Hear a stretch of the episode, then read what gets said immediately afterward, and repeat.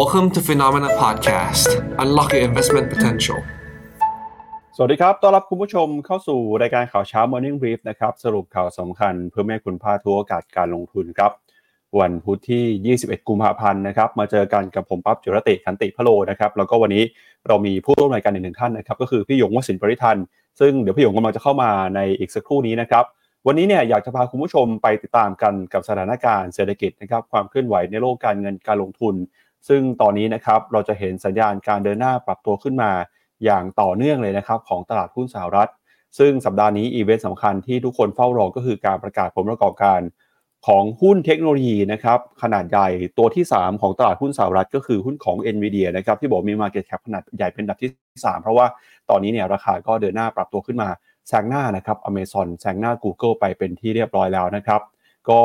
สิ่งที่เราเห็นนะครับก็คือ ความเคลื่อนไหวครับของตลาดหุ้นตอนนี้ต่างจับตาว่าผลประกอบการของ NVIDIA ออกมาแล้วจะเป็นอย่างไร แต่ที่แน่ๆคือเมื่อคืนนี้เนี่ยตลาดนะครับ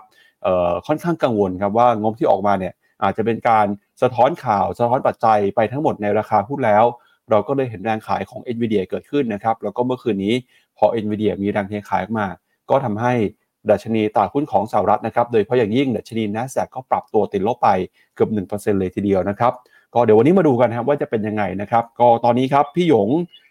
มาอยู่กับเราแล้วนะครับเดี๋ยวเชิญพี่หยงเลยครับสวัสดีครับพี่หยงครับสวัสดีครับสวัสดีครับคุณป้าสวัสดีท่านผู้ชมครับข้ออย่างชัดเจนนะครับ ก็เอาครับที่เราจะพาคุณผู้ชมไปดูกันเนี่ยก็มีตั้งแต่เรื่องของนักวิเคราะห์ในสหรัฐนะครับ ตอนนี้ยังคงมีความมั่นใจออกมาปรับเพิ่มประมาณการตัวเลข S&P 500 เป้าหมาย สิ้นปีนี้อย่างต่อเนื่องเลยนะครับ อย่างล่าสุดก็มีนักวิเคราะห์เจ้าหนึ่งก็คือนักวิเคราะห์นะครับจาก ฝั่งของ UBS ครับออกมาเพิ่มเป้าหมายดัชนี S&P 500จากเดิมเนี่ยให้ไว้ที่ประมาณ 5,100 จุดนะครับตอนนี้ขยับขึ้นมาเป็น 5,400 จุดแล้วครับแล้วก็ก่อนหน้านี้มี Goldman Sachs ออกมาปรับเป้า S&P 500 ขึ้นมาเป็น 5,200 จุดนะครับก็เรียกได้ว่านักวิเคราะห์ตลาดยังคงมีความมั่นใจกับแนวโน้มการเติบโตของตลาดหุ้นสหรัฐนะครับขณะที่ตลาดหุ้นจีนครับเมื่อวานนี้เนี่ยแม้ว่าจะมีข่าวนะครับว่ารัฐบาลจีนออกมาตรการเข้ามากระตุ้นเศรษฐกิจ ผ่านการลด อัตราอ้างอิงการกู้ยืมแล้วโลนพรามเลท5ปีลงไป แต่ปรากฏว่าหุ้นจีนก็ไม่ได้ตอบรับนะครับ เคลื่อนไหวอย่างเงียบเหงา เดี๋ยววันนี้เรามาดูกันว่าตลาดคาดหวังอย่างไร แล้วตลาดมีมุมมองต่อการลดดอกเบี้ยอ้างอิงในครั้งนี้ยังไงบ้าง รวมไปถึงแนวโน้มของทิศทางราคาทองคำราคาน้ำมันด้วยนะครับ มีคนพูดขนาดว่าราคาทองคำเนี่ยอาจจะขึ้นไปทดสอบ 3,000 ดอลลาร์ ราคาน้ำมันอาจจะกลับขึ้นไปทะลุ 100 ดอลลาร์ได้ครั้งหนึ่งนะครับ อันนี้ก็เป็นปัจจัยที่อยากชวนคุณผู้ชมมา พูดคุยแล้วก็วิเคราะห์กันวันนี้นะครับกับรายการข่าวเช้ามอร์นิ่งบีครับพี่ยงครับครับ มีปัจจัยน่าสนใจหลายเรื่องเลยนะครับ ครับงั้นเดี๋ยวเราไปดูกันก่อนนะครับ ไปดูกันที่ความเคลื่อนไหวของตลาดหุ้นสหรัฐ ในค่ำคืนที่ผ่านมากันนะครับ เมื่อคืนนี้ครับดัชนีดาวโจนส์ในตลาดหุ้นสหรัฐนะครับปรับตัวลงมาครับโดยดาวโจนส์มาปิดไปที่ระดับ 38,563 จุด ติดลบไป 0.17%ส่วน S&P 500 นะครับปรับตัวลงไป 0.6%ครับมาอยู่ที่ 4,975 จุด ก็ต้องบอกว่าลงมาต่ำกว่า 5,000 จุดแล้วนะครับ แต่ก็ตามเนี่ยตลาดก็ยังคงมีความเชื่อมั่น นักวิเคราะห์ให้เป้าไว้ 5,200 5,400 เลยทีเดียวครับ n a s d a q นะครับเมื่อคืนนี้พอ NVIDIA ปรับตัวลดลงไปก็ทำให้ดัชนีหุ้นในกลุ่มเทคโนโลยี อย่างดัชนี n a s d a q เนี่ยก็ปรับตัวลงไปด้วย n a s d a q เมื่อคืนนี้ติดลบไป 0.9%นะครับ Russell Small Cap 2,000 ลบลงไป 1.4% Wix Index นะครับเมื่อวานนี้ปรับตัวเพิ่มขึ้นมา Wix Index ก็เป็นตัวที่สะท้อนค่าความกังวลแล้วก็ความผันผวนของตลาดนะครับเมื่อวานนี้ปรับตัวขึ้นมามาอยู่ที่ระดับ 15.42 จุดนะครับสิ่งที่นักลงทุนต้องเฝ้ารอนะครับก็คือการประกาศงบครับเดี๋ยวชวนคุณผู้ชมไปดูภาพการประกาศผลประกอบการในสัปดาห์นี้หน่อยครับว่าเป็นยังไงบ้าง เมื่อคืนนี้นะครับก็มีหุ้นที่ประกาศงบกันไปแล้วก็คือหุ้นของ Walmart แล้วก็ Home Depot ซึ่งเป็นหุ้นในกลุ่มค้าปลีกของสหรัฐ แล้วเดี๋ยววันนี้นะครับมีหุ้นของ Nvidia พรุ่งนี้มีหุ้นของโมเดอร์นาครับพี่หยกครับก็วันนี้นะจับตามาก ๆ เลยผมว่าพรุ่งนี้เช้าเนี่ยคือ NVIDIA เมื่อวานก็ย่อไปแรงนะสหรัฐเนี่ยเมื่อวานคือหุ้นเทคโดยเฉพาะสายสายชิป AI อะก็คือนำโดย NVIDIA เลย ซึ่งวันนี้ข่าวในราข่าวก็จะพูดว่า NVIDIA มาไกลนะแต่ว่างบยังไม่ได้ออกนะ เมื่อวานทางใครเขาไปดูอาจจะตกใจ งบออกมาแล้วหรอหรือยังไง งบออกคืนนี้นะครับพรุ่งนี้เช้าในรายการ Morning Brief เนี่ยจะมาคุยกัน แต่ว่ามีอาการออกแรง อยู่ดีก็มีการลักษณะของเซลล์ออนแฟกเข้ามาระดับหนึ่งนะครับ เดี๋ยววันนี้เราอาจจะคุยกันในข่าวนะครับแต่ว่าก็อย่างน้อยที่ยังดีหน่อยนะที่ผมเห็นก็คือว่าก่อนผมนอนผมเช็คเนี่ยคือมันอยู่แถวโลเลยคือลบมาห้าเปอร์เซ็นต์นะครับตื่นเช้ามาก็โอ้ก็ยังเชิญนิดนึงนะก็มีมีแรงซื้อกลับมาบ้างนะครับ แต่ก็เป็นลักษณะการลงแบบกระจุกตัวในกลุ่มพวกเทคโดยเฉพาะสายที่เกี่ยวกับ AI นะครับ แล้วถ้าเป็นตัวอื่นสมมติเราดูตัวอย่างตัว Apple ตัวใหญ่ๆนะครับ ก็ไม่ไม่ได้ลงเยอะขนาดนี้นะ NVIDIA AMD พวกนี้นะครับที่จะลงหนักผ่านตลาดลงในเมื่อคืนนะครับไปดูต่อที่ตลาดหุ้นของยุโรปบ้างครับ เมื่อวานนี้ตลาดหุ้นยุโรปก็เคลื่อนไหวอยู่ในกรอบแคบๆนะครับดัชนีดัคของเยอรมนีติดลบไป 0.14%ฟุซี่ร้อยอังกฤษลดลงไป 0.12%ครับ ส่วน CAC 40 ฝรั่งเศส ปรับตัวบวกขึ้นมา 0.3%นะครับ ภาพรวมเนี่ยเมื่อวานนี้ ตลาดหุ้นยุโรปปิดลบเป็นส่วนใหญ่นะครับ สาเหตุก็มาจากหุ้นในกลุ่มพลังงาน แล้วก็หุ้นในกลุ่มเมืองแร่ปรับตัวลงไปนะครับ เมื่อคืนนี้ราคาน้ำมันก็ปรับตัวลงมาด้วยนะครับ จากความกังวลเรื่องของแนวโน้มอุปสงค์ที่มีความไม่แน่นอนอยู่ทั่วโลก แล้วก็มีหุ้นในกลุ่มเทคโนโลยีของยุโรปนะครับก็ปรับตัวลงมาเช่นกัน ตลาดหุ้นยุโรปช่วงนี้ครับย่อตัวลงมาจากจุดที่สูงที่สุดในรอบประมาณ 2 ปีนะครับแล้วก็ตอนนี้ถือว่าตลาดหุ้นยุโรปกำลังเดินหน้าเข้าใกล้กับจุดที่สูงที่สุดเป็นปรติการ ซึ่งความคาดหวังสำคัญของตลาดในปีนี้นะครับก็คือการลดดอกเบี้ยของธนาคารกลางยุโรปทำให้ตอนนี้ตลาดก็เข้ามาเก็งกำไรกันนะครับดัชนีตลาดหุ้นยุโรปเดินหน้าปรับตัวบวกขึ้นมาได้อย่างต่อเนื่องเลยครับ ก็ถ้าดูฝั่งยุโรปนะสมมตินี่เราดู Stoxx 50นะครับ Stoxx 50เนี่ย all-time high ไปแล้วนะครับ ซึ่งก็หมายถึงหุ้นใหญ่ 50 ตัวในยุโรปนะครับ แต่ว่าถ้าเราเทียบกับ Stoxx 600 นะครับซึ่งกำลังกำลังจะ test all-time high นะอยู่ในช่วงกำลังเข้าไส้สู่การ test ก็จะเห็นชัดว่าคือคือยุโรปเนี่ยรอบเนี้ยการขึ้นมาไม่ต่างจาก S&P 500 ในเชิงที่ว่าหุ้นใหญ่ไม่กี่ตัวมีการกระจุกตัวของผู้นำค่อนข้างสูงนะครับ ฉะนั้นตอนนี้นะครับก็เนื่องจากจริงๆ เมื่อวานเนี่ยยุโรปเนี่ยปิด ลบกันไปแบบระดับไม่ถึง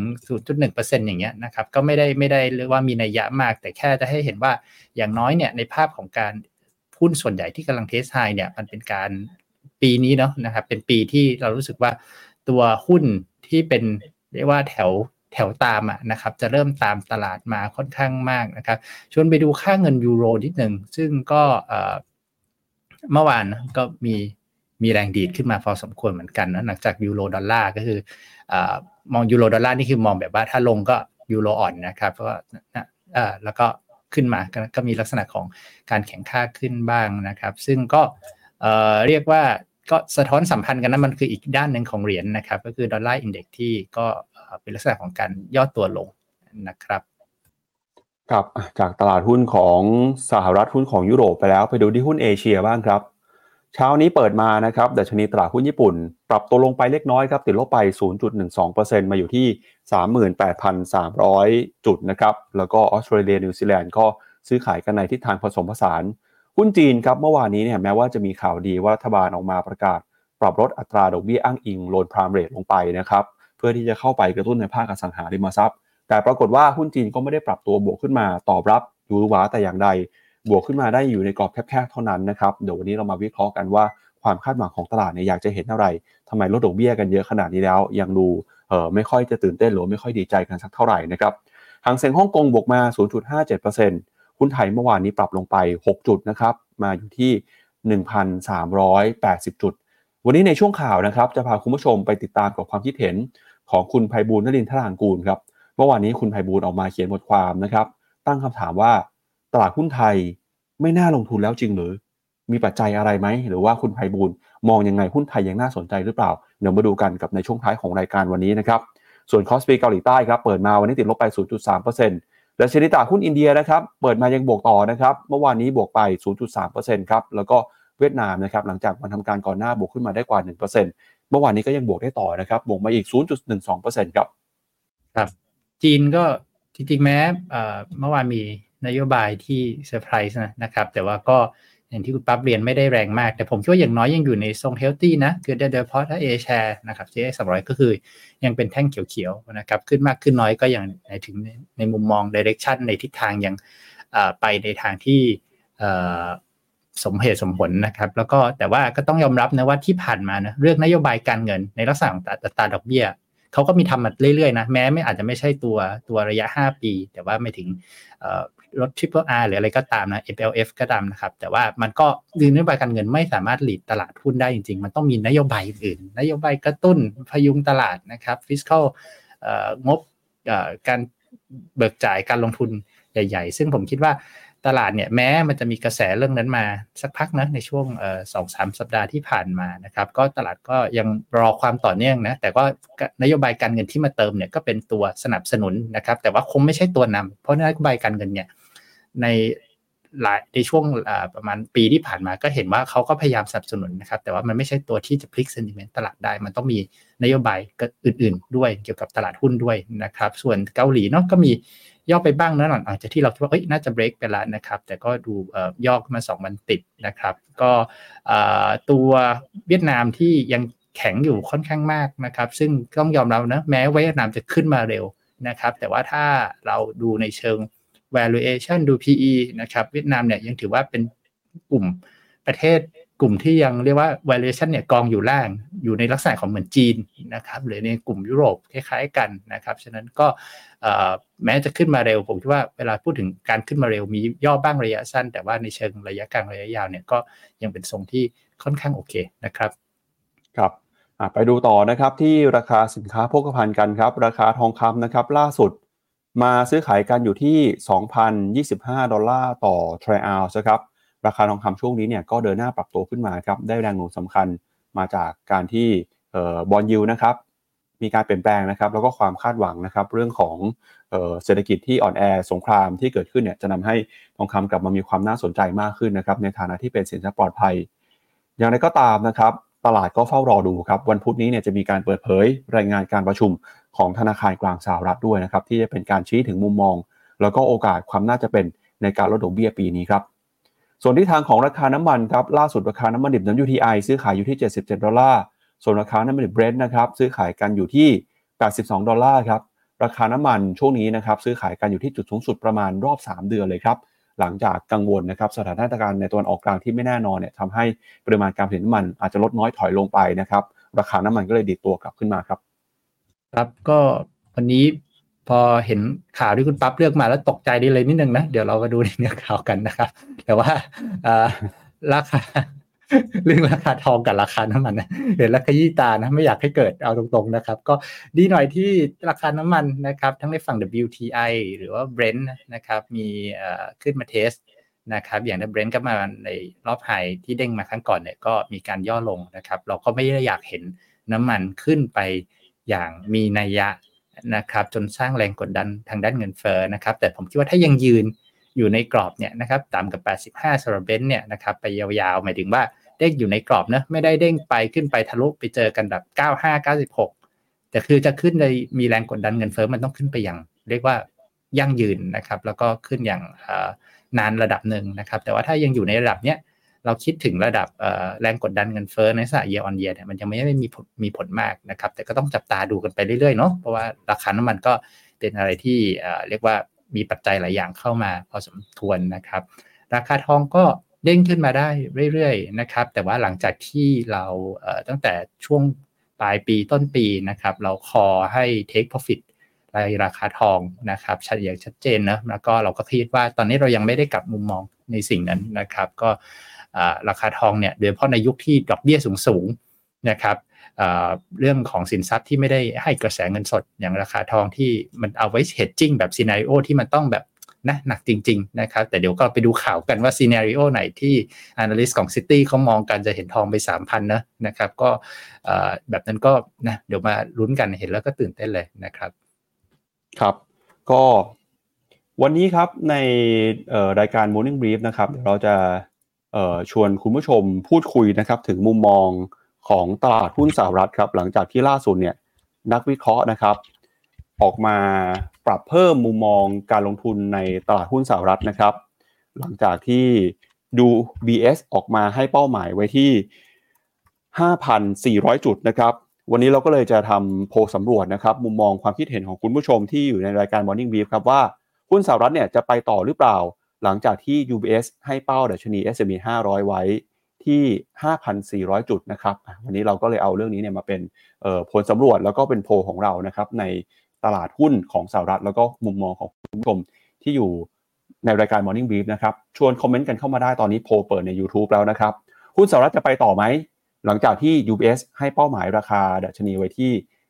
5,400 จุดนะครับเดี๋ยวเรามาวิเคราะห์เดี๋ยวตอนท้ายมาสรุปกันหน่อยว่าคุณผู้ชมที่ดูรายการเรา มีมุมมอง มีความคิดเห็นในเรื่องนี้ยังไงบ้าง แต่เดี๋ยวก่อนอื่นนะครับ พาไปสำรวจความเชื่อมั่นของผู้บริโภค แล้วก็แนวโน้มทิศทางเศรษฐกิจของสหรัฐหน่อย ผ่านมุมมองของ Conference Board ครับ ล่าสุดเนี่ยมีการเปิดเผยผลสำรวจครับของ Conference Board ออกมา ระบุว่า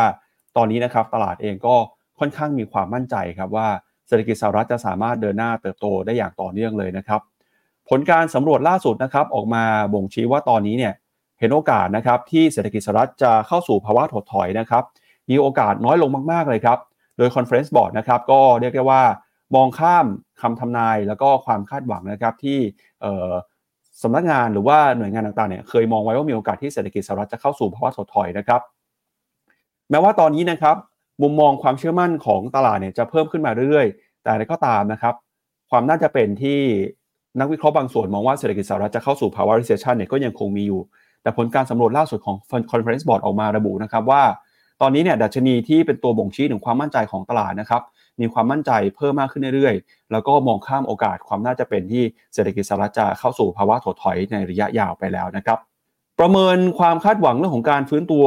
การบริโภคนะครับในไตรมาสที่ 1 ตอนนี้คาดว่าจะอยู่ที่ประมาณ 2.1%นะครับเพิ่มขึ้นมา แล้วก็มุมมองของนักวิเคราะห์นะครับล่าสุดก็คือนักวิเคราะห์ของ UBS ครับออกมาปรับเพิ่มประมาณการ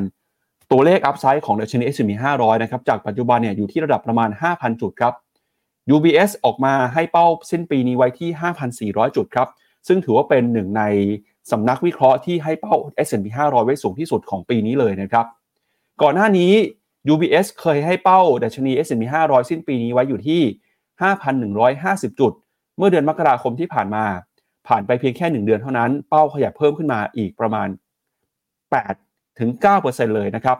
สาเหตุสำคัญที่ทำให้นักวิเคราะห์มีความคาดหวังว่าตลาดหุ้นสหรัฐจะเดินหน้าปรับตัวขึ้นไปได้ก็คือ ปัจจัยครับมาจากการลดดอกเบี้ยของธนาคารกลางสหรัฐ เงินเฟอ้อที่ปรับตัวลดลง แล้วก็ผลประกอบการที่แข็งแกร่งของบริษัทจดทะเบียน อย่างไรก็ตามนะครับนักวิเคราะห์ก็ยังเฝ้ารอว่ามีโอกาสที่เงินเฟอ้อเนี่ยจะปรับตัวขึ้นมา แต่ก็เชื่อว่าเศรษฐกิจสหรัฐจะสามารถจัดการเรื่องนี้ได้ แล้วก็มีการปรับเพิ่มมุมมองปรับเพิ่มเป้าหมายนะครับ ส่วน EPS ของตลาดหุ้นสหรัฐครับก็มีการปรับเพิ่มมากขึ้นนะครับจากระดับ 235 ดอลลาร์ต่อหุ้น ขยับขึ้นมาเป็น 240 ดอลลาร์ต่อหุ้น แล้วก็บ่งชี้ไปถึง growth นะครับที่เพิ่มขึ้นมาประมาณ 9.1%ในช่วงที่ผ่านมาเนี่ยเราจะเห็นว่า S&P 500 เดินหน้าปรับตัวขึ้นมา ได้แรงหนุนนำสำคัญมาจากหุ้นในกลุ่ม 7 นางฟ้า แล้วก็รอบนี้นะครับตลาดก็ยังคงเชื่อว่า มีโอกาสที่ดัชนีหุ้นในกลุ่มเทคโนโลยีนะครับยังคงเดินหน้าปรับตัวบวกขึ้นต่อไป แล้วก็ UBS มีการอัปเกรดนะครับ sectorอย่าง financial sector หรือว่ากลุ่มการเงินนะครับขึ้นมาเป็น overweight จาก neutral หลังจากที่สัญญานะครับการปล่อยกู้ที่ฟื้นตัวมากขึ้น แล้วก็มีกลุ่ม Healthcare นะครับกลุ่ม Healthcare UBS มองว่ามีความน่าสนใจน้อยลง ก็เลยดาวเกรดลงครับจาก Overweight ให้มาเหลือเพียงแค่ Neutral เท่านั้น อันนี้เป็นมุมมองของ UBS ครับพี่หยงครับครับก็ผมคิดว่าตอนนี้ก็พอขนาด Conference Board นะครับ ซึ่งก็เป็นคนที่ดูเรื่องตัวเศรษฐกิจถดถอยนะครับ หมายถึงว่าเป็นตัวองค์กรหลักที่ทำดัชนีนะ leading economic indicator LEI นะครับ ก็เริ่มจะยกธงละ หมายถึงว่าไม่เอาละนะครับ เรื่อง recession call นะครับ แล้ว UBS ก็ไม่แปลกนะที่นักวิเคราะห์พอภาพแมกโรมันมันดีขึ้นขนาดนี้นะครับ ภาพนักวิเคราะห์ก็จำเป็นที่จะต้อง ปรับประมาณการตามข้อมูลใหม่ ๆ นะครับคือคือเหมือนที่บางครั้งอาจจะสงสัยว่าเอ๊ะทำไมมีการปรับนะเพิ่งออกกันไปมาแล้วเห็นตลาดขึ้นเราต้องรีบปรับตามหมดแต่ก็ต้องยอมรับนะข้อมูลใหม่มาก็ต้องเปลี่ยนใจนะครับแล้วก็ปรับไปตามข้อมูลนะครับ ซึ่งผมคิดว่าก็ภาพของ macro อย่าง Conference Board ที่ดีขึ้น กับภาพของนักวิเคราะห์ที่ปรับประมาณการขึ้น ปรับเป้า target นะครับ ก็สอดคล้องกันนะครับ กับมุมมองของตลาดนะครับ ครับงั้นเดี๋ยวเรามาดูกันนะครับว่า ตลาดเนี่ยเขามีมุมมองอะไรเพิ่มเติมแล้วเขาวิเคราะห์ในเรื่องนี้กันยังไงนะครับเดี๋ยวชวนพี่หยงไปดูภาพของใน presentation กันหน่อยว่าเป็นยังไงบ้างครับเริ่มที่ภาพแรกนะครับอ่ตอนนี้กลายเป็นว่า conference board เนี่ย เชื่อนะครับว่าเศรษฐกิจถดถอยเนี่ยอาจจะไม่มีโอกาสเกิดขึ้นแล้วนะครับ ในปีนี้นะครับ ครับ คือ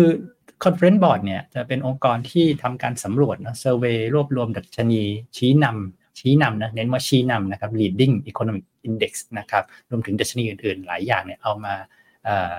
นำเสนอนะครับแล้วก็พยายามประเมิน จะเห็นว่าตัวตัวนี้คือ LEI นะครับก็ตัว leading economic indicator index เนี่ยที่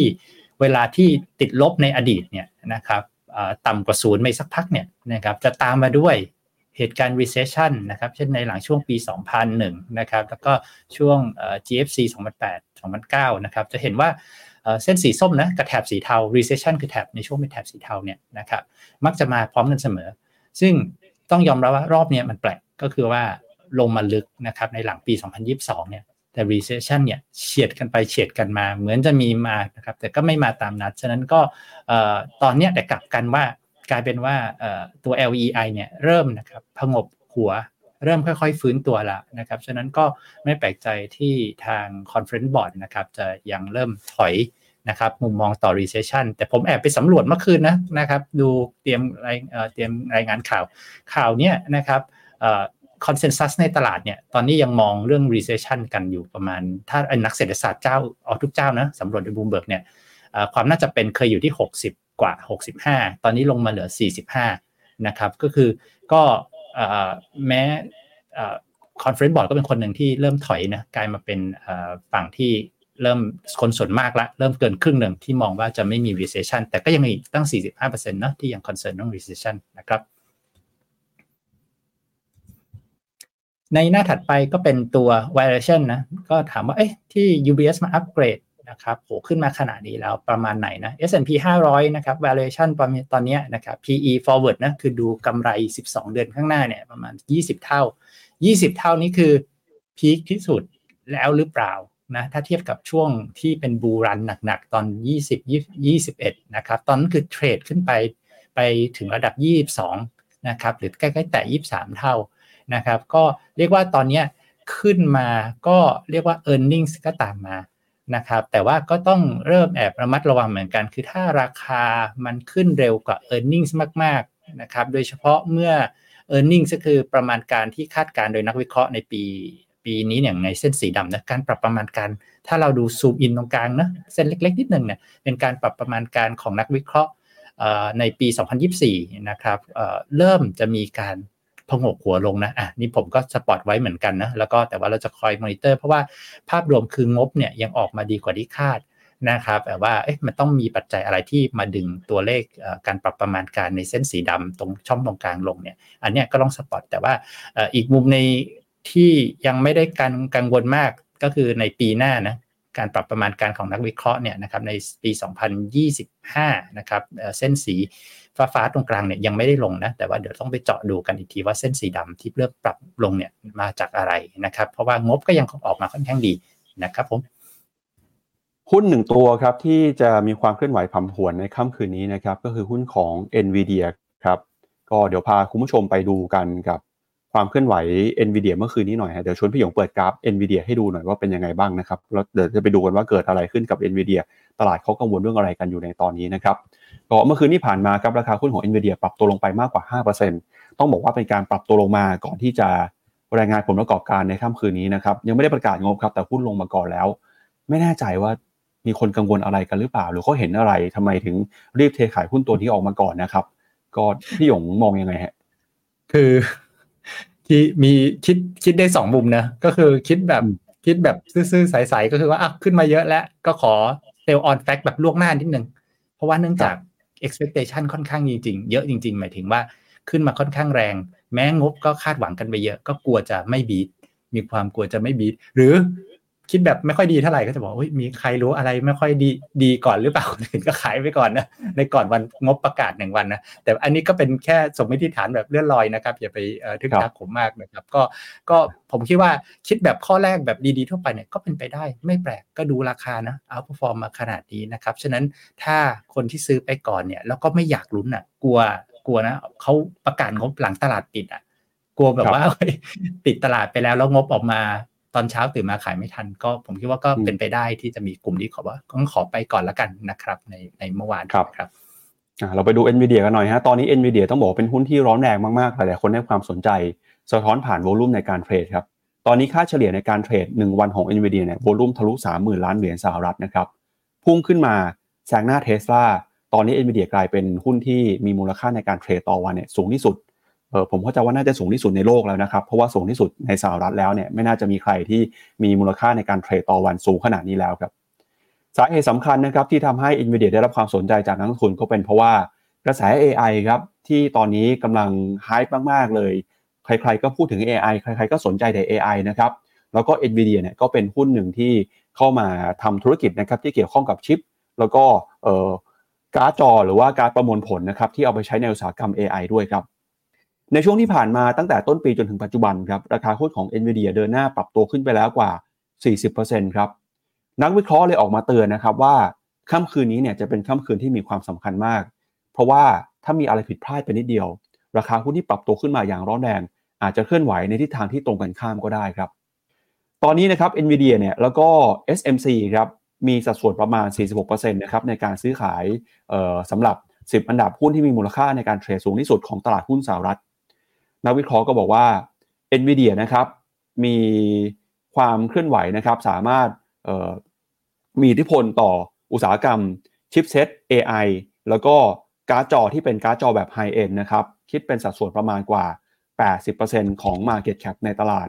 ก็คือแซงหน้า Amazon แล้วก็แซงหน้า Alphabet นะครับในเชิงเอ่อ Market Cap ที่เกี่ยวข้องกับธุรกิจ AI นะครับกลายมาเป็นบริษัทที่มีมูลค่านะครับ Market Cap เนี่ยสูงเป็นอันดับที่ 3 ของตลาดหุ้นสหรัฐแล้ว อันดับที่ 1 คือ Microsoft อันดับที่ 2 คือ Apple อันดับที่3เนี่ยก็ตามมาด้วย Nvidia นะครับก็มูลค่าแซงหน้าเอ่อ Amazon แล้วก็ Apple อ่า Alphabet ไปเป็นที่เรียบร้อยแล้วนะครับ โดยการปรับตัวขึ้นมาในรอบนี้นะครับตลาดก็ยังคงมีความคาดหวังครับ เพราะว่าแม้ว่าหุ้นจะขึ้นมาแล้วนะครับแต่หลายคนเชื่อว่าอุตสาหกรรม AI แนวโน้มยังคงเติบโตขึ้นไปต่อ เพราะฉะนั้นเนี่ยก็ทำให้ NVIDIA น่าจะได้ประโยชน์เรื่องนี้ต่อไป สวนทางกลับกันครับคือหุ้นของ Tesla ครับ ปีนี้ NVIDIA บวกขึ้นมา 40%แต่ Tesla เนี่ยติดลบไป 23%นะครับ ปรับตัวลงมาสวนทาง สาเหตุก็มาจากดีมาและความต้องการซื้อรถยนต์ไฟฟ้า เริ่มเห็นสัญญาณที่ชะลอตัวในตลาดต่างๆ ทั่วโลกแล้วนะครับ ประกอบกับมีการแข่งขันเรื่องของราคา สงครามราคาเนี่ยก็ส่งผลไปยัง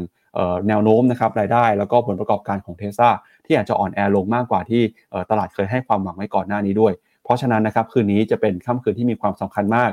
ก็ก่อนที่งบจะออกเนี่ยยังไงเดี๋ยวเรามาวิเคราะห์กันก่อนครับพี่หยงว่า แล้วตลาดเขามองไว้ยังไง มีโอกาสมากน้อยแค่ไหนที่ผลประกอบการเอเวเดียจะเติบโตมากขึ้น หรือว่ามีปัจจัยไหนบ้างที่เป็นปัจจัยที่ต้องเฝ้าระวังนะครับเดี๋ยวชวนพี่หยงไปดูราคาของ n v i d i a นะครับผ่านมุมมองของนักวิเคราะห์หน่อยว่าเขาให้ราคาให้มูลค่าคาดการผลประกอบการในค่ำคืนนี้เป็นยังไงบ้างครับครับก็ผมคิดว่าดูจากอ,อ,อันนี้ขอดูจากนี้ดีกว่านะ presentation นะครับ เดี๋ยวผม อันนี้เลยคือถ้าอยากคุยว่านักวิเคราะห์ อาจจะเยอะไปหน่อยนะ แต่ผมไม่ขึงมาจากบูมเบิร์กเลยนะครับ ก็คือ จริงๆ คืนนี้นักวิเคราะห์คือต้องพูดเยอะหน่อยตัวนี้เพราะว่ามันสำคัญมาก ผมว่าแทบจะชี้ direction ของตลาดในช่วงนี้เลยนะครับ เพราะว่านักวิเคราะห์คาดนะ e a r n i n g EPS 4.6 เหรียญนะครับ 4.6 เหรียญ e a r n i n g per share นะนะครับไตรมาส4ปีที่แล้วนะครับ ฐานเดียวกันเนี่ย 0.88 นะครับก็คือโตมา 400 กว่าเปอร์เซ็นต์นะครับต้องยอมรับปีที่แล้วปี23เนี่ยมันเป็นฐานต่ำด้วยนะครับของไซเคิลของพวกเซมิทั้งหลายนะครับฐานต่ำเสร็จปุ๊บ take off ด้วยออเดอร์ของ AI boom นะครับที่เข้ามาในงบเนี่ยปี 2024 เนี่ยจะเห็นว่า 2024 เนี่ยสองไตรมาสที่ผ่านมาเนอะนะครับโตระดับ 4-500%นะครับก็เนี่ยเป็นความกลัวว่า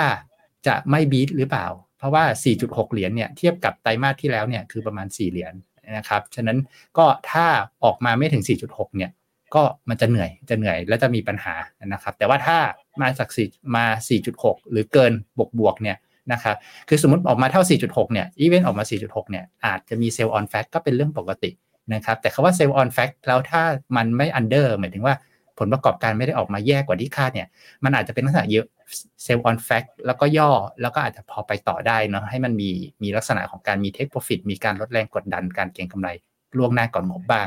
แต่ว่าถ้าเกิน 4.6 หรือไปต่อมากมากๆเนี่ยนะครับฉันก็อาจจะไปต่อได้เลยหรืออาจจะมีการ sell on fact ก็ได้นะครับนั่นคือมุมมองของนักวิเคราะห์ที่ที่มอง NVIDIA ไว้คืนนี้ ซึ่งสำคัญต่อภาพรวมตลาดมากนะครับ ครับเดี๋ยวชวนพี่หยงไปดู presentation หน้าก่อนๆนี้หน่อยฮะที่ทางทั้งบูมเบิร์กแล้วก็รอยเตอร์เขาก็มองว่าตอนนี้ NVIDIA กำลังจะขึ้นมามีบทบาทสำคัญมากขึ้นนะครับสำหรับดัชนีตลาดหุ้นสหรัฐด้วย สะท้อนผ่านเรื่องของ volume ในการเทรด สะท้อนผ่านมูลค่า Market Cap แล้วก็ความสนใจของตลาดที่มีต่อหุ้นตัวนี้ครับ อืมนะครับ ก็ NVIDIA เนี่ยก็แซงหน้า market ตัวเทสลาขึ้นมาเรื่อง volume เนอะนะครับการซื้อขายก็คือเป็นหุ้น popular นะครับซึ่ง ไอ้ popular แบบนี้ในมุมผมว่าบางทีมันก็คิดในมุมถ้ามองให้กังวลว่ามันก็มีการเก็งกำไรมากก็น่าคิดเหมือนกันนะครับ แต่ว่าอย่างที่เรียนเมื่อกี้เราเห็นเรื่องของการปรับตัวของงบในช่วงที่ผ่านมาแล้วเนอะนะครับ มันเป็นลักษณะของการขึ้นมาแบบมีพื้นฐานนะครับ support มันก็จะทำให้เรียกว่าขึ้นมาแบบขาไม่ลอยนะครับ ฉะนั้นการเข้ามาเก็งกำไรซื้อขายหรือ volume ที่สูงขึ้นเนี่ยก็ไม่ได้แปลกนะครับ ตอนนี้ก็เป็น cap ตัวใหญ่ๆแล้วนะครับ แล้วก็ในตัวหุ้น mega cap ทั้งหลายเนี่ย NVIDIA ปีนี้เนาะนะครับ year to date นะครับ outperform กลุ่มเพื่อนมาชัดเจนเลยนะครับ ตอนนี้เจ็ดนางฟ้าทั้งเจ็ดหรือทั้งหลายเนี่ยก็ไม่ไม่เท่ากันแล้วนะหมายถึงว่าตอนนี้ NVIDIA ดูจะเป็นนางฟ้าที่ดูสวยที่สุดนะครับ ก็ year to date ขึ้นมาสามสี่สิบเปอร์เซ็นต์นะครับสี่สิบกว่าเปอร์เซ็นต์นะครับในขณะที่ตัวอื่นๆนะครับอาจจะ flat หรือถึงขั้นติดลบเลยก็มี นะครับ ก็อันนี้น่าสนใจคือตัวเนี้ยมันอ่านยังไงนะครับ ก็คือจริงๆแล้วเนี่ยลูกศรที่ทางบูมเบิร์กเขาชี้ขึ้นหรือชี้ลงเนี่ยมันเป็นเรื่องของการตีเขาเรียกว่าตีมูลค่าเนาะ imply มาจากการที่ตลาด option คือตลาด option เนี่ยก็เป็นการซื้อขายใช่ไหมครับ สัญญาซื้อขายบน call option put option นะครับ ฉะนั้นการไปดูที่ราคา option เนี่ยมันมีการคิดย้อนกลับมาว่า ตลาด option เนี่ยมีมุมมองต่อ NVIDIA อย่างไร ซึ่งตอนนี้นะครับก็คือในตลาด option ก็มีการ bet ทุกทางอะนะครับแต่ว่าตอนนี้มันก็กึ่งกึ่งว่าทางมันค่อนข้างฉีกกันไปพอสมควรเลยนะว่าจะไปต่อแบบแรงๆ ได้ new high นะครับหรือว่าจะพุ่งกลับมานะครับเออลงมาเออเรียกว่าคืนที่ปีนี้ขึ้นไปนะครับฉะนั้นก็เรียกว่างบคืนนี้จะมีความสำคัญมากต่อ NVIDIA เอง แล้วก็ภาพรวมตลาดโดยรวม มาก ๆ เลยนะครับ ก็ตัว SOX นะใครมี semi นะครับที่เป็นกอง semi ทั้งหลายเนี่ยก็จะลงส่วนใหญ่ลงในตัวดัชนีที่ชื่อว่า Philadelphia นะครับ Semiconductor Index นะครับก็เส้นสีฟ้านะครับคุณอาจจะเห็นว่าเอ๊ะพออาจจะมีตัว NAV ของกอง semi ทั้งหลายนะครับก็อาจจะไม่ได้ขึ้นเยอะเท่า NVIDIA ก็แน่นอนนะครับ NVIDIA outperform อร์มอยู่ค่อนข้างคนเดียวอย่างที่คุณปั๊บบอกอะ market share เรื่องชิป AI เนี่ยไป 8-90%เนี่ยเขาค่อนข้างจะเรียกว่าตอนนี้ดูมีความก็เรียกอะไร dominate นะตลาดเขาก็เลย outperform ค่อนข้างชัดนะครับคือเซมิตัวอื่นก็ขึ้นนะ แต่อาจจะไม่ได้ขึ้นเยอะเท่า NVIDIA นะครับ อีกประเด็นหนึ่งที่หลายท่านกังวลนะครับรวมถึงอาจจะจริง ๆ คนที่อาจจะขายไปวันนี้ เมื่อคืนนะครับบ้างก็คือเรื่องของสัดส่วนนะยอดขายที่มาจากจีนนะครับ ซึ่งประมาณเป็น 20%ของรายได้ของ NVIDIA ซึ่งเราก็รู้ว่าที่ผ่านมาเนี่ยมีความพยายามจากทางการของฝั่งสหรัฐนะครับที่จะจำกัดนะนะการที่ NVIDIA ขายของให้กับทางจีนนะครับ ซึ่ง NVIDIA ก็ที่ผ่านมาก็ปรับตัวโดยการที่ปรับโมเดลนะแก้สเปคแบบนั้นแบบนี้นะครับ แต่ก็เรื่อง regulation เรื่องกฎระเบียบก็เป็นอะไรที่ เอาแน่เอานอนยากลำบากเหมือนกันนะครับ ผมครับผมครับไปดูผลโพหน่อยครับพี่หยงในสไลด์หน้าถัดไปนะครับ ก็หลังจากที่เราสอบถามความคิดเห็นของคุณผู้ชมไปฮะว่าคุณผู้ชมมีมุมมองอย่างไรบ้างหลังจากที่ UBS ออกมาปรับเพิ่มเป้าหมาย ดัชนี S&P 500 นะครับไป 5,400 จุด ส่วนใหญ่คุณผู้ชมที่ดูรายการ Morning Brief เนี่ยจะค่อนข้างมีความมั่นใจนะครับคิดว่าตลาดหุ้นสหรัฐน่าจะไปต่อครับ ก็คนเข้ามาแสดงความคิดเห็น 337 ท่านนะครับ ส่วนใหญ่ 74%เชื่อว่าตลาดหุ้นสหรัฐจะไปต่อนะครับ แล้วก็มีเพียงแค่ประมาณ 26%ซึ่งเป็นส่วนน้อยนะครับ ที่คิดว่าหุ้นสหรัฐไม่น่าจะไปต่อจากตรงนี้แล้วครับพี่ยง ก็ส่วนใหญ่เนี่ยยังมั่นใจกันอยู่ครับ ยังคิดว่าน่าจะไปต่อได้ครับ ครับดีครับ ก็ขอให้ไปต่อจะสดชื่นทุกคนนะครับ ครับอ่าแล้วฮะอะอีกหนึ่งตลาดครับที่คนอยากจะให้ไปต่อแต่ไม่ไปสักทีคือตลาดหุ้นจีนครับเเช้านี้เนี่ยหุ้นจีนเปิดมาแล้วนะครับ มาดูตัวเลขหน่อยครับ ดัชนีเอ่อของตลาดหุ้นจีนนะครับเซี่ยงไฮ้ composite ครับ เปิดมาเนี่ยก็แทบจะไม่บวกครับ บวกมาไม่ถึงหนึ่งจุดนะฮะศูนย์จุดเก้าห้าจุด หรือว่าศูนย์จุดศูนย์สามเปอร์เซ็นต์เซินเจิ้นครับ บวกขึ้นมาศูนย์จุดศูนย์สี่เปอร์เซ็นต์ China A Fifty เนี่ยศูนย์จุดศูนย์สามเปอร์เซ็นต์คือขยับอย่างนี้คืออีกนิดหนึ่งก็ลบแล้วนะครับ ก็ถือว่าไม่บวกไม่ลบแล้วกันฮะเช้านี้กับหุ้นจีนนะครับ หุ้นจีนมีมุมมองยังไงบ้าง ตลาดเฝ้ารออะไรอยู่ คือเมื่อวานนี้เนี่ยหลายคนก็ผิดหวังนะครับ ว่าขนาดธนาคารกลางของจีนครับออกมาหันดอกเบี้ยนะครับ โดยสำนักข่าวบูมเบิร์กว่าการลดดอกเบี้ย 25 basis point สำหรับโรนพรามเรท5ปีเนี่ยถือเป็นการลดดอกเบี้ยมากที่สุดสำหรับอัตราดอกเบี้ยในตัวนี้เลยนะครับ ก่อนหน้านี้ไม่เคยลดโลนพรามเรทสูงถึง 25 basis point มาก่อน ลงมาเหลือ 3.95% แต่ตลาดก็ไม่ได้ตอบรับนะครับ ไม่ได้มีการปรับตัวบวกขึ้นมาร้อนแรงแต่อย่างใดครับ อย่างไรก็ตามการปรับลดดอกเบี้ยครั้งนี้ของธนาคารกลางจีนเป็นการสะท้อนนะครับว่ารัฐบาลจีนยังคงมีความมุ่งมั่นนะครับ พยายามแก้ไขปัญหา โดยเฉพาะอย่างยิ่งปัญหาในภาคอสังหาริมทรัพย์ที่กำลังย่ำแย่อยู่ตอนนี้ครับการปรับลดอัตราดอกเบี้ยเมื่อวานนี้นะครับเป็นการปรับลดอัตราดอกเบี้ยเงินกู้สำหรับลูกหนี้ชั้นดีหรือว่า loan prime rate ประเภท 5 ปีลงไป 25 basis point มาอยู่ที่ 3.95% ซึ่งถือว่าเป็นครั้งแรกเลยนะครับที่แบงก์ชาติของจีนลดดอกเบี้ยตัวนี้ นับตั้งแต่เดือนพฤษภาคมของปีก่อน ขณะที่ loan prime rate ประเภท 1 ปีเนี่ยก็ยังคงไว้ไม่เปลี่ยนแปลงที่ 3.45%ครับซึ่งที่ผ่านมานะครับจีนถือว่าพึ่งพาภาคอสังหาริมทรัพย์ เป็นตัวขับเคลื่อนการขยายตัวทางเศรษฐกิจแล้วก็การจ้างงานของประเทศ แต่เมื่อทางการจีนเข้ามาจัดการเรื่องของการกู้ยืมนะครับในภาคอสังหาเนี่ยก็ทำให้ผู้พัฒนาสังหาริมทรัพย์ของจีนหลายรายไม่สามารถชำระหนี้ได้ แล้วก็มีการประสบปัญหานะครับ ล้มละลายไม่สามารถคืนหนี้ได้ แล้วก็ต้องปิดตัวลงไปในที่สุด โดยในช่วงเทศกาลหยุดยาวนะครับตรุษจีนที่ผ่านมาบรรดาธนาคารของจีนเนี่ยก็ได้มีการประกาศ แผนเงินกู้มูลค่าหลายพันล้านดอลลาร์เพื่อช่วยผู้ประกอบการธุรกิจอสังหาริมทรัพย์ที่ได้รับผลกระทบ แต่อย่างไรก็ตามนะครับการปรับลดดอกเบี้ยในครั้งนี้เนี่ยกลับไม่ทำให้ตลาดหุ้นมีความมั่นใจมากขึ้นเลยครับดักวิเคราะห์ของ Capital Economics นะครับ เปิดเผยว่าการปรับลดดอกเบี้ยครั้งนี้ แม้ว่าจะช่วยบรรเทาแรงกดดันในภาคอสังหาริมทรัพย์ได้บ้าง แต่สิ่งที่เราเห็นก็คือตลาดยังไม่ได้ตอบรับแต่อย่างใดนะครับ ขณะที่นักวิเคราะห์ของ ING Economics ก็บอกว่าการลดดอกเบี้ยอย่างที่ไม่มีใครคาดการมาก่อนครั้งนี้เนี่ยจะเป็นการช่วยภาคอสังหาริมทรัพย์นะครับให้สามารถมีสภาพคล่องเพิ่มมากขึ้น แล้วก็สามารถหาเงินมาใช้คืนเจ้าหนี้นะครับและทำให้ผู้บริโภคเนี่ยมีการจับจ่ายใช้สอยเพิ่มมากขึ้นด้วย อย่างไรก็ตามนะครับในวิเคราะห์ก็เห็นต่างว่าปัญหาในภาคสังหาริมทรัพย์ของจีน อาจจะไม่ได้ขึ้นกับเรื่องของอัตราดอกเบี้ยเป็นหลัก แต่เป็นการสะท้อนปัญหาในระยะยาวนะครับ ว่าอุตสาหกรรมนี้ยังคงมีปัญหาที่ต้องแก้ไข ด้านนักลงทุนต่างชาติเองก็คาดหวังนะครับให้มาตรการจากรัฐบาลจีนเนี่ยออกมาเข้มข้นมากกว่านี้นะครับ เพราะฉะนั้นออกมาขนาดนี้แล้วเนี่ยก็ไม่ตอบรับแต่อย่างใด ตลาดอยากเห็นมาตรการที่เข้มงวดแล้วก็มาตรการที่ยิ่งใหญ่กว่านี้ครับ อืม ผม ชวนไปดูสไลด์ของคุณปั๊บที่เรื่องดอกเบี้ยนะนะครับ ตรงเป็นให้เห็นว่าที่ผ่านมาเนี่ยหนึ่งปีห้าปี loan prime rate นะครับอ่า direction เป็นอย่างไรนะครับ ซึ่งถ้าเราดูจากอดีตเนี่ยจะเห็นว่าที่ผมบอกนะตอนต้นรายการ นโยบายการเงินเดียวกับตลาดไม่ได้นะครับ เพราะว่าเขาคัดมาตลอด คือแม้แต่ว่ารอบเนี้ยเขาคัดเยอะจริงอ่าคือคือคัดเนี่ยแต่ก่อนเราคัดคุยกับจีนบอกคุยกันจุดศูนย์จุดหนึ่งศูนย์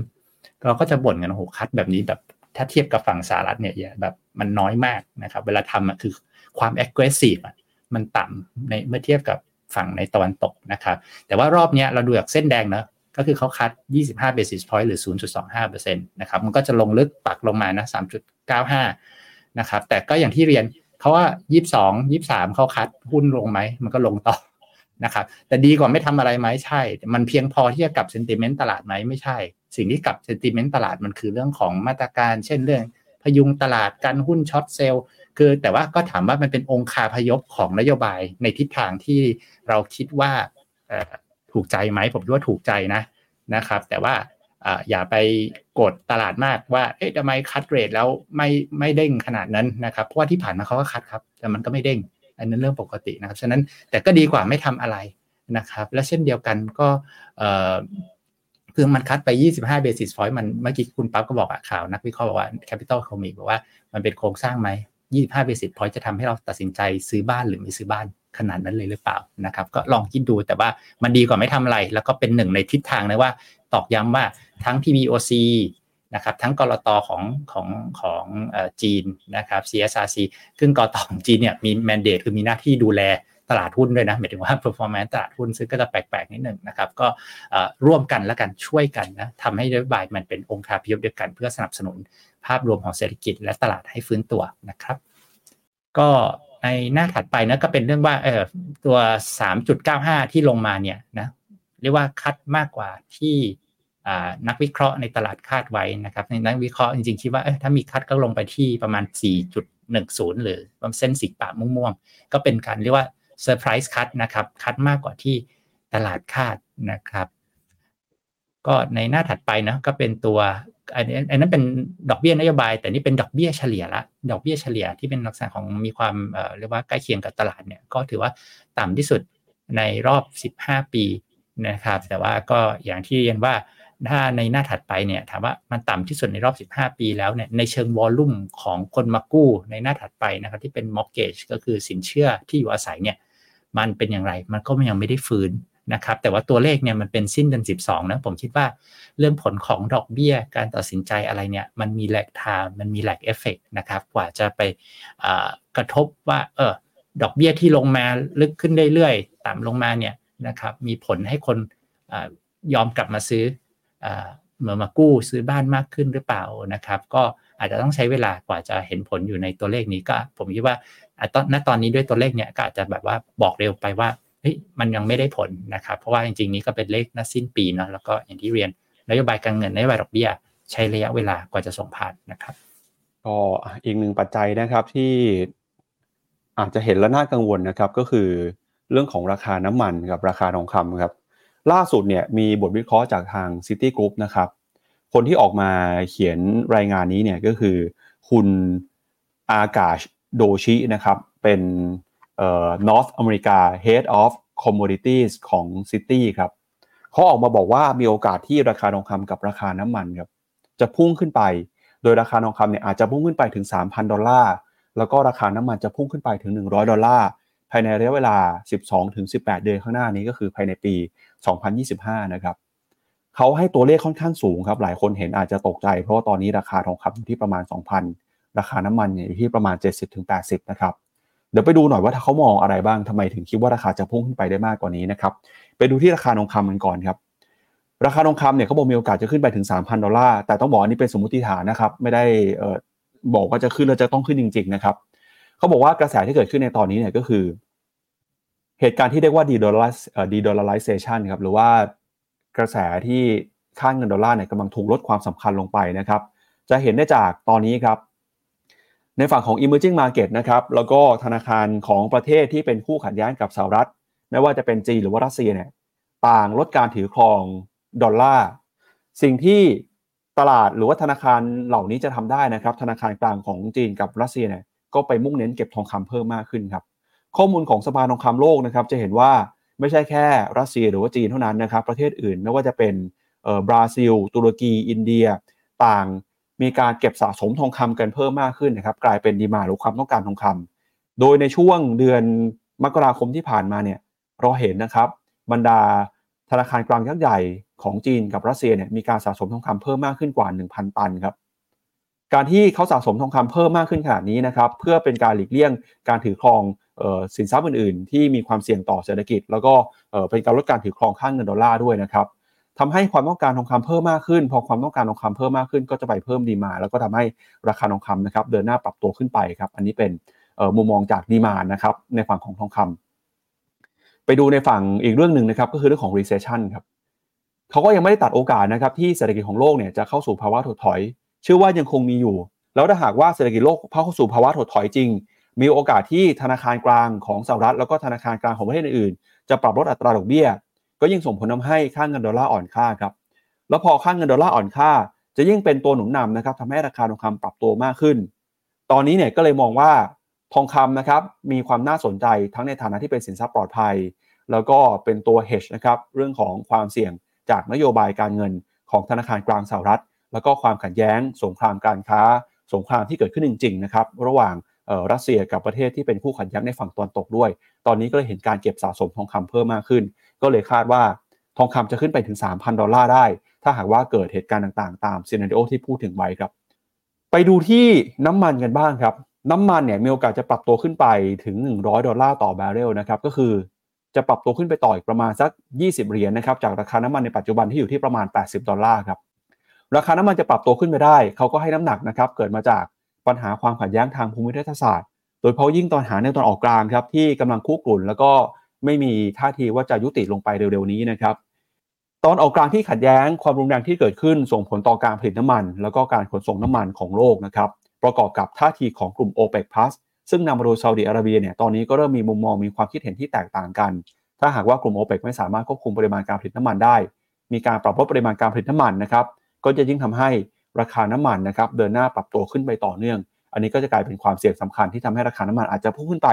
ถึง 100 ดอลลาร์ต่อแบเรลก็ได้นะครับแล้วถ้าหากว่าราคาน้ำมันพุ่งขึ้นไป 100 ดอลลาร์เนี่ยเงินเฟ้อก็จะสูงขึ้น เงินเฟ้อสูงขึ้น ก็ไปกระทบกับการใช้นโยบายการเงินนะครับไปกระทบกับทิศทางค่างเงินดอลลาร์แล้วก็ส่งผลต่อทองคำนะครับเป็นปัจจัยที่ค่อนข้างสลับซับซ้อนแล้วก็กระทบไปต่อหลากหลายสินทรัพย์ในช่วงนี้ครับ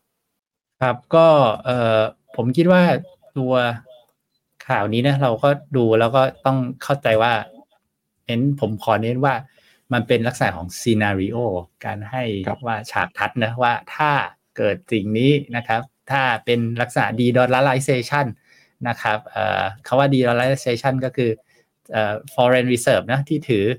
ทั้งเอ่อประเทศต่างๆนะประเทศไทยก็เหมือนกันนะแบงก์ชาติก็ต้องถือ currency นะครับเอ่อที่เอ่อเรียกว่าสำคัญสำคัญในโลกไว้นะครับ นี่ผมให้ดูหน้านี้ดีกว่าว่า เนี่ย ถามว่าคำว่า de-dollarization ในทางปฏิบัติก็คือว่านี่คือปริมาณของอที่แต่ละประเทศนะถือ currency ไว้ในเป็น foreign reserve นะครับเงินทุนสำรองระหว่างประเทศ ปัจจุบันเนี่ยประมาณ 60%ยังเป็นเอ่ออยู่ในดอลลาร์นะครับฉะนั้น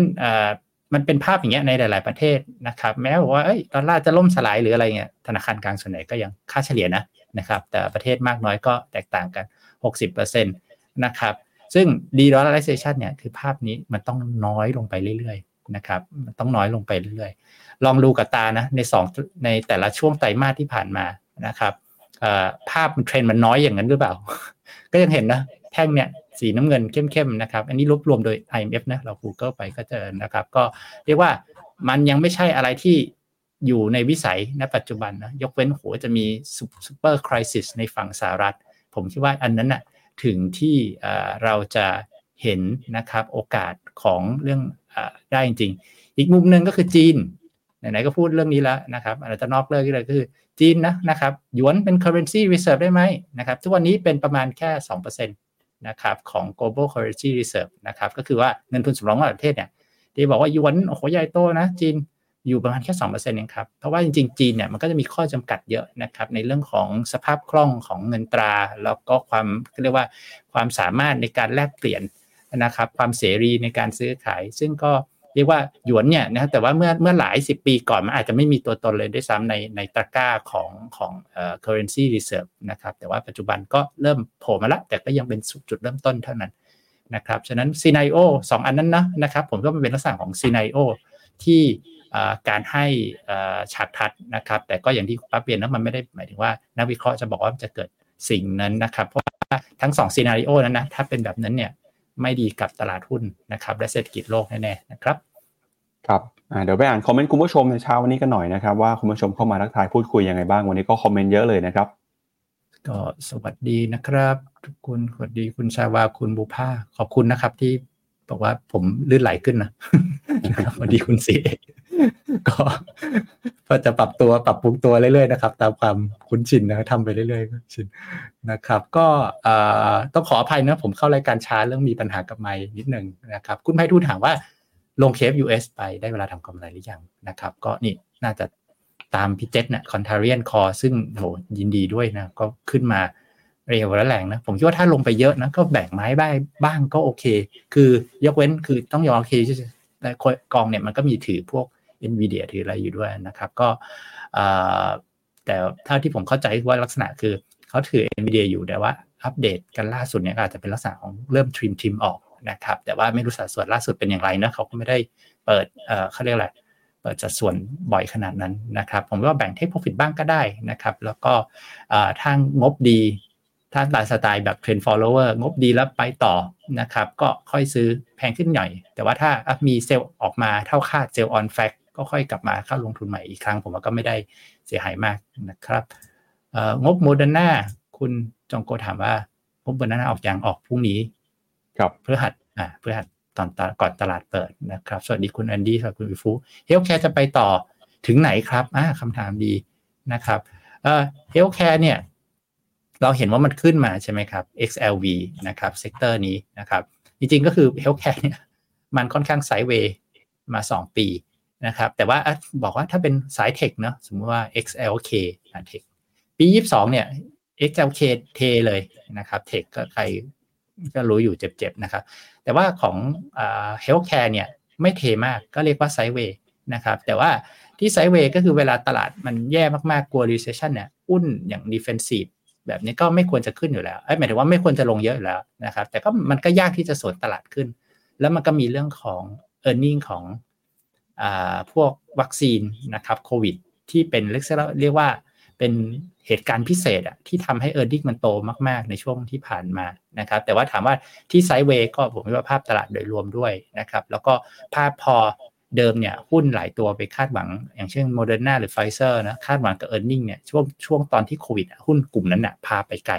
แต่พอโควิดจบเร็วหุ้นกลุ่มนั้นก็เทกลับมาเร็วแล้วหุ้นกลุ่มนั้นมีน้ำหนักในดัชนีพอสมควร ตอนนี้คนที่พาใหม่เนี่ยก็ต้องยอมรับว่าจะไปต่อไปได้ถึงไหนด้วยปัจจัยอะไรนะหนึ่งถ้าปัจจัยภาพใหญ่ก็คือเรื่อง global aging population นะครับสูงวัยมีแต่ใหญ่ขึ้นเรื่อยๆนะครับกับนวัตกรรมยาใหม่ๆนะครับครับเดี๋ยวชวนพี่หยงไปดูโอกาสการลงทุนในช่วงนี้หน่อยฮะว่าที่เราคุยกันไปนะครับ ตอนนี้เห็นโอกาสอะไรที่อยากจะเข้ามาแนะนำคุณผู้ชมบ้างครับอ่าครับผม คือวันนี้นำเสนอคือเนื่องจาก เมื่อคืนผมก็เห็นตัวตัวตัวหุ้น NVIDIA นะที่เริ่มมาเช็คตลาดนะครับ แล้วผมก็คิดว่า เอ๊ะจะคงจะมีคำถามกับนักลงทุนแหละว่า ถ้าเห็นภาพสหรัฐสดใส แต่กังวล NVIDIA หรือดังฟ้าเจ็ดตัวลงทุนอะไรได้นะครับ คือลงทุนอะไรได้ ผมก็เลยลองหยิบกองทุนที่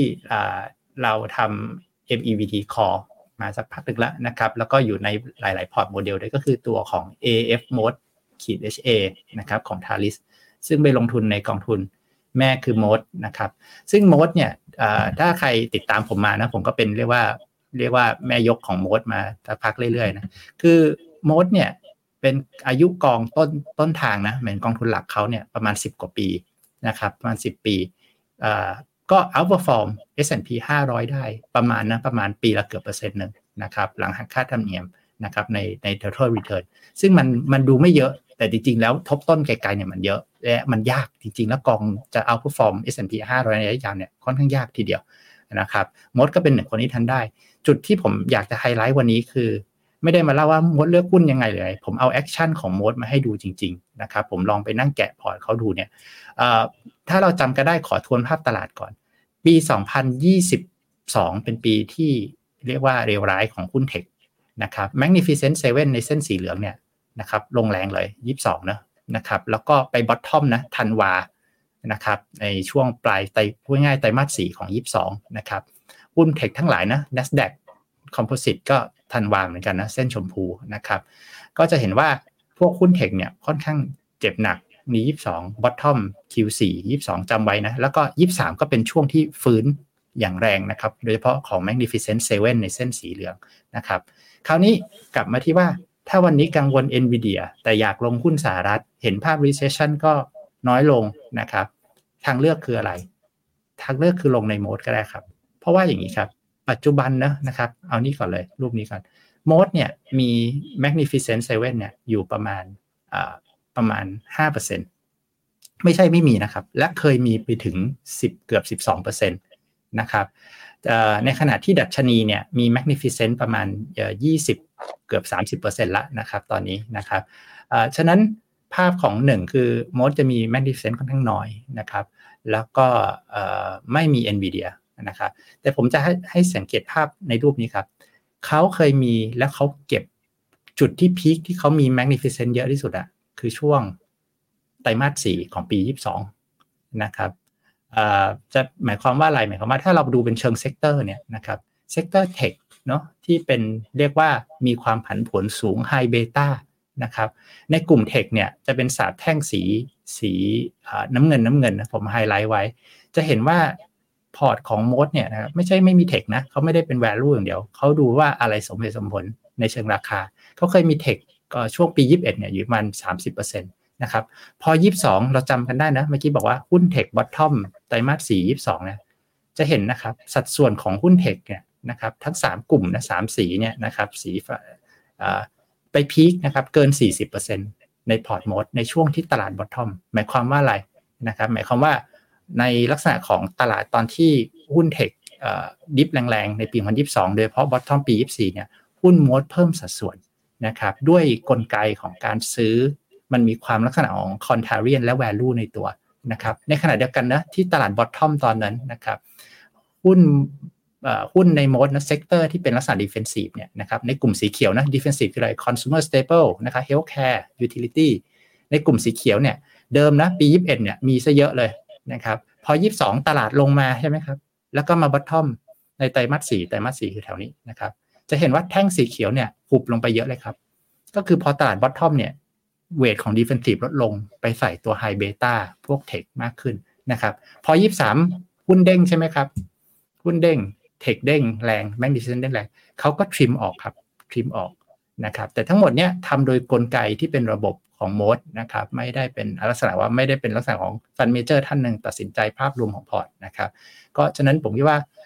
พอร์ต MOAT ก็เป็นพอร์ตที่จริงๆ ปรับพอร์ตเยอะมากนะครับ rebalance หุ้นรายตัวทำอะไรข้างในเนี่ยหมุนพอร์ตค่อนข้างเยอะนะครับก็เป็นพอร์ตที่เรียกว่าค่อนข้างจะ all weather นะแต่ว่าก็ต้องยอมรับก็มีความสัมพันธ์ไปกับ S&P 500 โดยรวม มากพอสมควรเหมือนกัน แต่ถามว่าผลกระทบจากถ้ากังวลเรื่อง Magnificent Seven เนี่ยนะครับพอร์ตนี้ก็จะสบายใจได้นะครับ ครับเอาละครับ เรามาปิดท้ายรายการวันนี้ของเรานะครับ ด้วยมุมมองที่มีต่อตลาดหุ้นไทยกันหน่อยครับ ล่าสุดนะครับ คุณภัยบูลนรินทรางกูลครับประธานเจ้าหน้าที่บริหารบริษัทซับทิสโก้นะครับแล้วก็เป็นนายกสมาคมนักวิเคราะห์ เป็นกรรมการสภาธุรกิจตลาดไทย แล้วก็เออเป็นกูรูผู้เชี่ยวชาญหน้าตลาดหุ้นไทยนะครับ ออกมาแสดงความคิดเห็นครับ หลังจากในช่วงหลายเดือนที่ผ่านมาเนี่ยคุณภัยบูลบอกว่าเห็นนักลงทุนที่ลงทุนในตลาดหุ้นไทยจำนวนมาก เริ่มถอดใจ หลายคนเป็นบุคคลที่มีชื่อเสียงนะครับ ลงทุนในตลาดหุ้นไทยมานาน แล้วก็รวมไปถึงมีกองทุนต่างชาติที่จัดตั้งขึ้นมา เพื่อลงทุนในหุ้นไทยเนี่ยประกาศปิดตัวลง เพราะว่ามีแต่เงินไหลออกไม่มีเงินไหลเข้ามาเลย ปรากฏการณ์ที่เกิดขึ้นทำให้อดตั้งคำถามไม่ได้ว่า ตลาดหุ้นไทยยังน่าลงทุนอยู่หรือไม่นะครับ คุณไพบูลบอกแบบนี้ครับว่า ในความคิดของคุณไพบูลนะครับ ตลาดหุ้นที่น่าลงทุนควรจะให้ผลตอบแทนที่คุ้มค่าความเสี่ยงอย่างสม่ำเสมอ ไม่จำเป็นต้องเป็นบวกทุกปี เพราะาบางปีอาจจะโชคร้ายเจอมรสุมเศรษฐกิจหรือว่าเหตุการณ์ที่ไม่คาดคิดนะครับ ผลตอบแทนระยะยาว 10 ปี ควรเฉลี่ยไม่ต่ำกว่า 5-10%ต่อปีครับ ซึ่งหากว่าจะใช้นิยามนี้เนี่ยตลาดหุ้นไทยครับคือตลาดหุ้นที่ไม่น่าลงทุนในช่วง 10 ปีที่ผ่านมานะครับเพราะย้อนหลังกลับไปตั้งแต่ปี 2557 ถึง 2566 ตลาดหุ้นไทยปรับขึ้นมาเพียงแค่ 9%ครับหรือว่าเฉลี่ยไม่ถึง 1%ต่อปี ขณะที่ตลาดหุ้นคู่แข่งในอาเซียนนะครับอย่างเวียดนาม อินโดนีเซียเนี่ยเวียดนามให้ผลตอบแทน 10 ปีที่ผ่านมาสูงถึง 124%อินโดนีเซียให้ผลตอบแทนบวกขึ้นมา 70%ในรอบ 10 ปีนะครับยิ่งไปกว่านั้นนะครับถ้าไปดูตลาดหุ้นในประเทศที่พัฒนาแล้วครับปกติมักจะให้ผลตอบแทนที่ไม่สูงครับแต่ด้วยข้อจำกัดด้านอัตราการขยายตัวเศรษฐกิจค่อนข้างต่ำกลับให้ผลตอบแทนเฉลี่ยถึง 91 เปอร์เซ็นต์นะครับในรอบ 10 ปีที่ผ่านมา หรือว่าบวกมาได้ประมาณ 9%ต่อปีนะครับในช่วง 10 ปี โดยเฉพาะอย่างยิ่งตลาดหุ้นสหรัฐนะครับที่บวกขึ้นมาได้ถึง 158%นะครับหรือว่า NASDAQ เนี่ยบวกขึ้นมาถึง 259%ในรอบ 10 ปีครับถ้าเปรียบเทียบแบบนี้แล้ว 10 ปีที่ผ่านมาจึงถือว่าเป็น 10 ปีที่น่าผิดหวังสำหรับตลาดหุ้นไทยนะครับจึงไม่แปลกใจเลยครับว่าทำไม 10 ปี นักทุนต่างชาติขายหุ้นไทยรวมกันมูลค่ามากกว่า 1 ล้านล้านบาท และถ้ามองไปข้างหน้านะครับ คุณไพบูลบอกว่า ถ้าไม่มีการแก้ไขปัญหาในเชิงโครงสร้างของเศรษฐกิจอย่างจริงจังไม่มีการปรับโครงสร้างบริษัทจดทะเบียน ด้วยการเพิ่มสัดส่วนของหุ้นที่มีศักยภาพสูง เช่น หุ้นในกลุ่มการแพทย์การท่องเที่ยว เทคโนโลยีหรือว่าธุรกิจในกลุ่ม New S Curve เนี่ยก็มีโอกาสที่จะเห็นตลาดหุ้นไทยกลับมาให้ผลตอบแทนคู่แข่งในระยะยาวได้เนี่ยน่าจะมีโอกาสน้อยมากครับ คุณไพบูลเลยมีการเเริ่มที่ประเด็นนะครับว่าจากการคำนวณเนี่ยสัดส่วนหุ้นของโอคโนมีหรือว่าหุ้นเศรษฐกิจยุคเก่า ในตลาดหุ้นไทยครับปัจจุบันมีอยู่ถึง 70%ตัวเลขนี้นะครับไม่นับรวมหุ้นในกลุ่มการแพทย์ การท่องเที่ยว แล้วก็การขนส่งครับ แล้วก็ถึงแม้จะไม่ใช่หุ้นในกลุ่ม New Economy นะครับแต่ตลาดหุ้นไทยเนี่ยก็ยังคงเห็นสัญญาณที่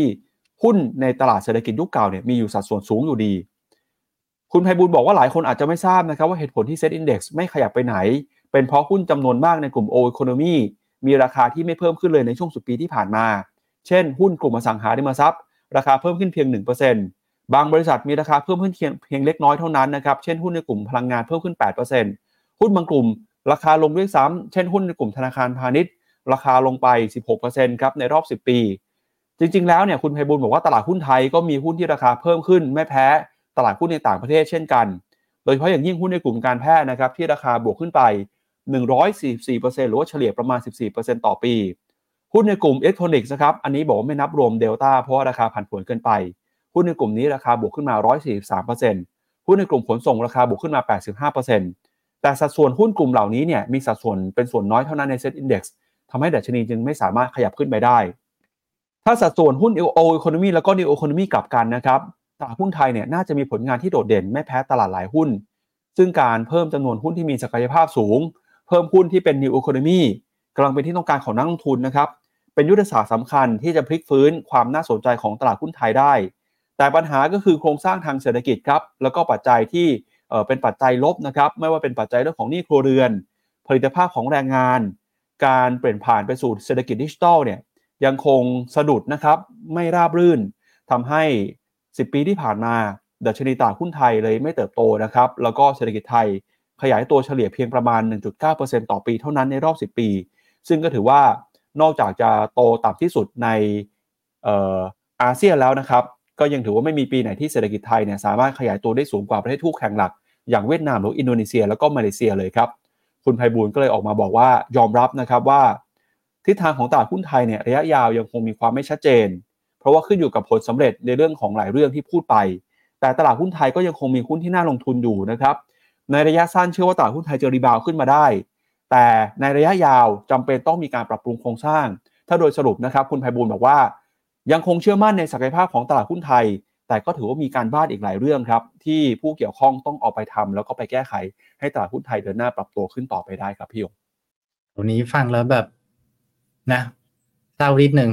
เพราะว่าเราก็คนไทยทุกคนนะครับ ยังไงเราก็มีหุ้นไทยเยอะอะทุกคนก็โตมาจากหุ้นไทยมาก่อนก่อนที่เราจะเริ่มลงทุนในต่างประเทศ นะครับ ซึ่งผมคิดว่าที่คุณไพบูลพูดก็คุณทานตะวันบอกฟังแล้วเหนื่อยนะคือเวลาคุยเมื่อวานผมก็คุยกับทีมงานคุยกับเบเจ็ตเรื่องหุ้นไทยก็เราก็คุยไปก็เหนื่อยไป แต่อย่างนี้ครับ ผมคิดว่าพอยที่คุณไพบูลพูดน่าสนใจมากมาที่หน้าจอผมนะคือ ผมคิดว่านั่นคือสาเหตุที่ว่าเวลาเราเลือกกองทุนภาพตลาดรวม กับตัวกองทุนก็มันมัน มันแกะกันไม่ขาดก็จริง แต่มันก็มีความสำคัญหมายความว่าอะไรหมายความว่า เราคุณบอกว่าภาพเซตเนี่ยเมื่อกี้คุณไพบุญยกตัวอย่างนะบาง sector อย่างเช่น healthcare นะครับในบ้านเราเนี่ยสิบปีที่ผ่านมามันเป็น sector ที่โตได้เรื่อยๆนะครับ เราเห็น SET Index ด้านล่างนะด้านล่างคือ SET Index ไม่ไปไหนนะนะครับไม่ไปไหน แต่ว่า healthcare เนี่ยมันก็มีโอเคมันมีปีดีปีไม่ดี แต่มันก็เป็นลักษณะของการ sideway โตไปเรื่อยเราถามว่าเหตุผลเบื้องหลังคืออะไรบ้านเราเนี่ย ใครไปโรงพยาบาลก็เห็นนะนะครับเอ่อก็ขึ้นเอาขึ้นเอา ราคาก็ชาร์จเอาชาร์จเอาแล้วบ้านเราก็เป็นสังคม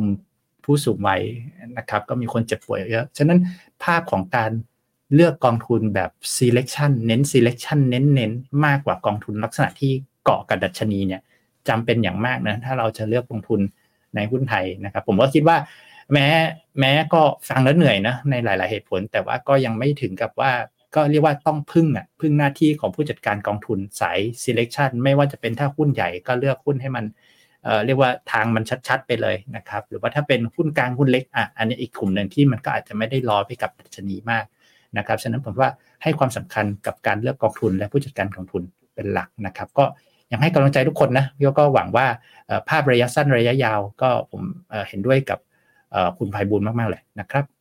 ครับมาปิดท้ายรายการของเราวันนี้กับกิจกรรมที่น่าสนใจของฟิโนมิน่านะครับกิจกรรม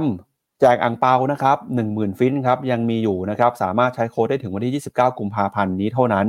เชิญคุณผู้ชมนะครับเข้าไปกดรับคูปองฟินได้นะครับเข้าไปกรอกโค้ดอั่งเปา 24 นะครับสแกนดูรายละเอียดเพิ่มเติมได้ที่หน้าจอ เข้าไปกดได้ในแอปพลิเคชันของ Finnomena เลยนะครับกดไปแล้วเนี่ยสามารถใช้เป็นส่วนลดในการซื้อกองทุนนะครับได้สูงสุดถึง 20,000 บาทสำหรับค่าธรรมเนียมนะครับ แล้วก็วันนี้นะครับมีงานสัมมนาครับใครที่สนใจลงทุนในตลาดหุ้นจีน ห้ามพลาดครับ งานสัมมนา The Power of Chinese Brands ครับโดย